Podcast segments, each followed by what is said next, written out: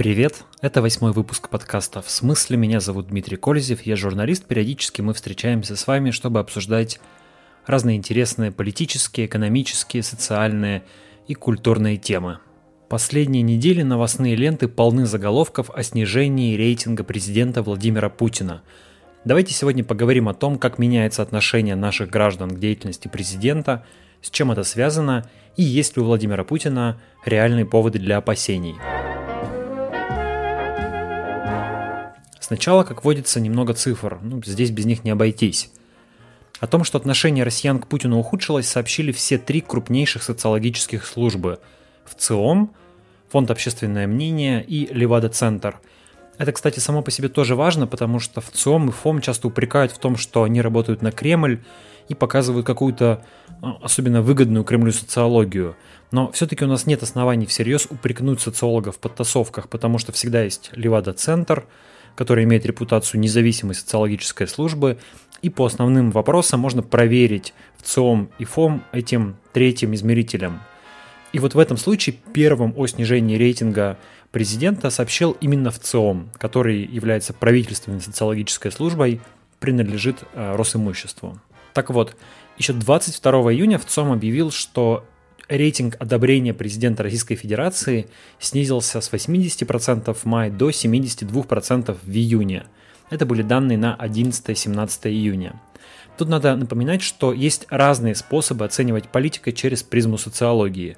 Есть уровень одобрения, который показывает число, ну, точнее, долю граждан, положительно ответивших на вопрос, одобряете ли вы действия того или, того или иного института или человека – и есть, собственно, рейтинги, которые показывают долю ответов на вопрос, за кого вы проголосуете, если выборы состоятся в следующее воскресенье.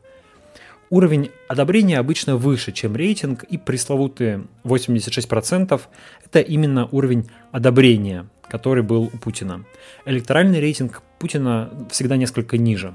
29 июня в ЦОМ опубликовал уже новое исследование, где уровень одобрения был расписан на каждый день, и мы увидели, что к 19 июня он просел уже до 60%, но потом начал несколько восстанавливаться и, согласно данным в ЦОМа, к 24, ию... 24 июня был 64%, что все равно непривычно низко. При этом уровень неодобрения президента рос и составил 19 июня почти 28%, а сейчас немного снизился до 24,5%. Рейтинг одобрения председателя правительства и того ниже, в районе 30%.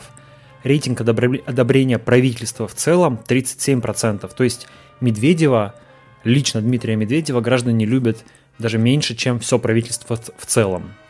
Есть еще такой показатель, как неодобрение тех или иных институтов. Так вот, президента сейчас не одобряют 25% граждан, а премьера 54% граждан, то есть больше половины всех россиян. Правительство не одобряют 44%. Еще один показатель, который измеряет в ЦИОМ – Доверие политикам. Людям задают такой вопрос. Все мы одним людям доверяем, а другим нет. А если говорить о политиках, кому вы доверяете, а кому бы не доверили решение важных государственных вопросов? Так вот, Путину сейчас доверяют лишь 38% ответивших. Максимум доверия приходился на 11 мая 2014 года, когда оно доходило до 70%. Летом 2015 года был еще один максимум 71%.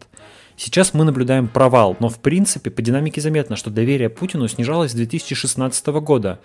Несколько раз оно опускалось ниже 50%, чуть-чуть ниже, и вот теперь фактически обрушилось до 38%.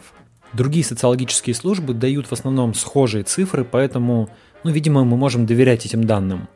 У ФОМ можно посмотреть собственный рейтинг, долю граждан, готовых голосовать за Путина. Впервые за долгое время рейтинг президента упал ниже 50%. То есть, если бы выборы проходили сейчас, то в первом туре Владимир Путин бы не победил, а во второй тур с ним бы вышел кандидат от народа Павел Грудинин, у которого сейчас 12% рейтинг. Кстати, А у ФОМа на сайте можно найти еще любопытные раскладки по социально-демографическим характеристикам. Там можно узнать немало интересного, например, то, что на селе к Путину относится, относится в целом похуже, чем в крупных городах и даже в Москве. У независимого Левада-центра, кстати, доверие Путину даже повыше, чем у ВЦИОМа, 48%, но Левада зато дает интересную цифру по Навальному. Недоверие к этому политику снизилось в два раза, с 13 до 6%. Кстати, недоверие к Собчак тоже снизилось с 30 до 15%, а у Анатолия Чубайса недоверие упало в три раза с 10 до 3%. Короче, уже не либералы во всем виноваты. Но, кстати, это не самый низкий рейтинг Путина в истории. В 2005 году, во время монетизации льгот, рейтинг доверия опускался до 38%. Даже первые исследования в 2000 году давали Путину уже 45%. Ну, то есть тогда в 2005 году был исторический минимум, сейчас пока еще немножечко повыше. В общем, цифры примерно понятны. Теперь поговорим о причинах. Понятно, что снижение рейтинга стало в первую очередь следствием тех непопулярных реформ, которые власть принялась проводить вскоре после инаугурации президента. Самая главная реформа, конечно, повышение пенсионного возраста – которые не поддерживают, по разным оценкам тех же социологов, от 82 до 92% граждан. Но власть считает и убеждает нас, что это решение неизбежно, так как иначе бюджет пенсионного фонда не сможет кормить пенсионеров. Интересно, что Владимир Путин всячески пытается дистанцироваться от этой болезненной темы. Он старается не комментировать реформу, а его пресс-секретарь Дмитрий Медведев говорит, что президент не участвует в ее обсуждении и всячески перекладывает ответственность за повышение пенсионного возраста на правительство. Тем не менее, мы видим, что в эти уловки народ не очень верит, и все равно повышение пенсионного возраста воспринимается как решение президента. Это сказывается на его рейтинге. Это обратная сторона такого персонализированного авторитаризма, который сложился в России. Если нет институтов, а есть только один человек, нет парламента, по сути, там толком нет правительства, мы понимаем, что ключевые решения принимаются президентом. Так вот, если есть один человек, который все решает, то в конечном счете и ему нести ответственность за все, в том числе за непопулярные решения. Не помогают и разнообразные ужимки государственной пропаганды, которая пытается объяснить, что повышение пенсии – это хорошо. Выяснилось, что в таких вещах обмануть людей непросто. Аргументы пропагандистов поднимают насмех – я разговаривал с разными людьми самых разных слоев населения, и почти все они в один голос говорят, что повышение пенсионного возраста – это плохо, но попытки обмануть людей через телевизор еще хуже. Вторая тема, которая влияет на рейтинг президента, на рейтинг власти в целом, это рост цен на бензин. Хотя он остановился после прямой линии Путина и э, тех мер, которые предприняло правительство, все равно этот рост уже успел, успел ударить по кошелькам россиян – Кроме того, нет уверенности, что рост не продолжится в дальнейшем. Третья тема – повышение НДС. На этой неделе Госдума приняла в первом чтении решение о повышении НДС с 18 до 20%. Это повышение не на 2%, а на 2 процентных пункта, то есть на 11%.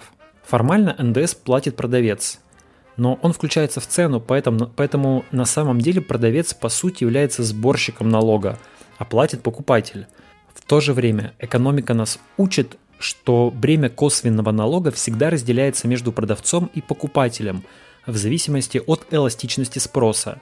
Но мы сейчас не будем в это вдаваться, просто отметим, что повышение НДС обязательно скажется на кошельках простых граждан, а также ухудшит положение бизнеса. Есть еще набор небольших ухудшений, ну скажем, повышение пошлин – на получение загранпаспортов, водительских удостоверений и так далее. Нужно напомнить, что все эти экономически непопулярные меры принимаются на фоне четырехлетнего снижения реальных доходов граждан. Россияне, начиная с 2014 года, с момента присоединения Крыма, беднеют каждый год, а правительство сейчас решило сделать их еще немножечко беднее. Можно предположить, что фактором снижения рейтингов власти – стало исчерпание основных источников поддержки этих рейтингов. Во-первых, сходит на нет крымский эффект. За 4 года граждане успели привыкнуть к присоединению Крыма, радость от этого акта закончилась, а экономические проблемы и санкции никуда не делись. Во-вторых, на фоне определенного потепления отношений с европейскими странами, на фоне успешного проведения чемпионата мира хуже работает аргумент осажденной крепости – и нужда в сплочении вокруг национального лидера несколько отпадает. В-третьих, социологи уже не первый год говорят, что в России ощущается усталость людей от патриотической повестки, от э, помпезного празднования Дня Победы, от Сталина, от бесконечного обращения к прошлому. Предположу, что свою роль сыграло и то, что после инаугурации президент не предложил ни обновления правительства, ни ярких идей по развитию страны, ни амбициозных планов. Да, был выпущен новый майский указ, но майский указ вряд ли сильно вдохновляет людей, если учитывать, что даже путинский ОНФ признает, предыдущие майские указы выполнены лишь отчасти. Это мы поговорили о причинах и предпосылках. Теперь давайте поговорим о последствиях снижения рейтинга – ну, во-первых, с одной стороны, ничего супер драматичного пока не произошло. По-прежнему никто не может сравниться с Владимиром Путиным по популярности. О том, что непопулярные реформы случатся после выборов 2018 года, говорили еще в 2016-2017 году, и риски падения рейтинга в Кремле явно просчитывали. Если рассуждать о рейтинге как о неком политическом капитале, то глупо сидеть на этом богатстве и никак им не пользоваться – Часть рейтинга вполне можно потратить на непопулярные, но необходимые реформы. Тем более, что время для восстановления рейтинга власти вроде бы есть. Выборы в Госдуму состоятся в 2021 году, до активной предвыборной кампании еще несколько лет. За это время тема пенсионного возраста и повышения НДС будет переварена и забыта. По крайней мере, на это можно надеяться. Да, впереди ближайший единый день голосования, в некоторых регионах пройдут выборы – ну, снижение результатов в некоторых там заксобраниях и на некоторых губернаторских выборах, наверное, это те издержки, на которые готовы сейчас пойти власть.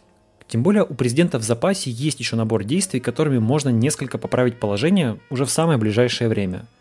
В первую очередь это смягчение пенсионной реформы.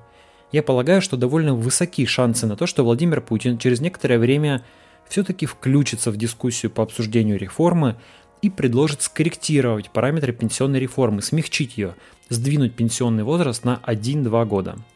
Это может создать ему репутацию такого спасителя, хотя на самом деле, конечно, будет неким лукавством, спектаклем. И если такое случится, будет интересно посмотреть на реакцию людей.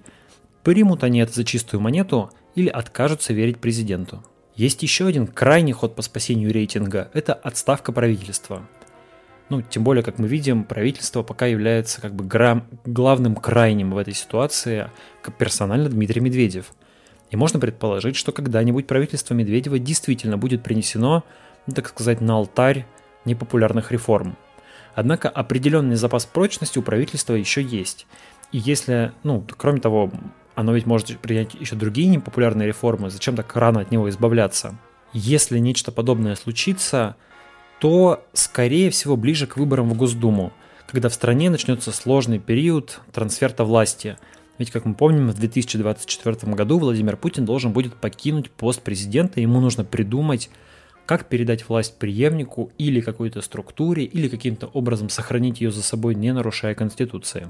И все же в снижении рейтинга уже сегодня скрыта опасность. Здесь власть ну, сама себя загнала в некоторую ловушку, потому что пресловутые 86% одобрения стали одним из главных козырей Кремля. И изменение этой цифры воспринимается достаточно нервно и болезненно. Хотя по меркам демократических стран Владимир Путин все еще остается крайне популярным политиком, обладающим огромной поддержкой, но по сравнению с ситуацией 2015-2016 года он теперь выглядит по российским меркам едва ли не хромой уткой. В сложившейся ситуации, э, в сложившейся системе элитных отношений рейтинг президента действительно играет большую роль. Можно сказать, что власть Путина выстроена из разных блоков, но высокий рейтинг играет роль такой связующей субстанции, цемента. Высокое доверие населения придает Путину статус главного арбитра. Это источник его легитимности, в том числе среди его окружения, среди элиты – Никто пока не может сравниться с ним по уровню общественной поддержки. И вот этот цемент стал как бы несколько жиже. Он пока еще вполне прочно держит конструкцию, но все же его ослабление, его разжижение не может остаться незамеченным. Но самое важное, что ослабление рейтингов власти должно оказать психологический эффект на оппозицию и на граждан, которые критически оценивают действия власти. Еще недавно они были в абсолютном меньшинстве, и, конечно, это психологически их подавляло – Казалось, что магические 86% невозможно пошатнуть. Но вот они превратились в 60% или даже меньше, и это должно морализовать оппонентов Путина, напомнить им, что все-таки президент России не магическая фигура, не какая-то сакральная, божественная фигура, а обычный земной политик, на популярность которого действует экономическая ситуация, и непопулярные меры действуют так же, как на политиков во всем мире. Это был восьмой выпуск подкаста «В смысле?». Меня зовут Дмитрий Колезев. Подписывайтесь на мой телеграм-канал и твиттер, пишите мне в почту kolezevsobaka.gmail.com. Если вы слушаете подкаст в iTunes, не забудьте подписаться, поставить оценку, оставить комментарий. То же самое можно сделать в SoundCloud. Следующий выпуск подкаста выйдет уже совсем скоро, и, скорее всего, в нем мы будем говорить об убийстве царской семьи. Скоро у нас ждет печальная э, годовщина, столетие со дня расстрела царской семьи в Екатеринбурге. До встречи!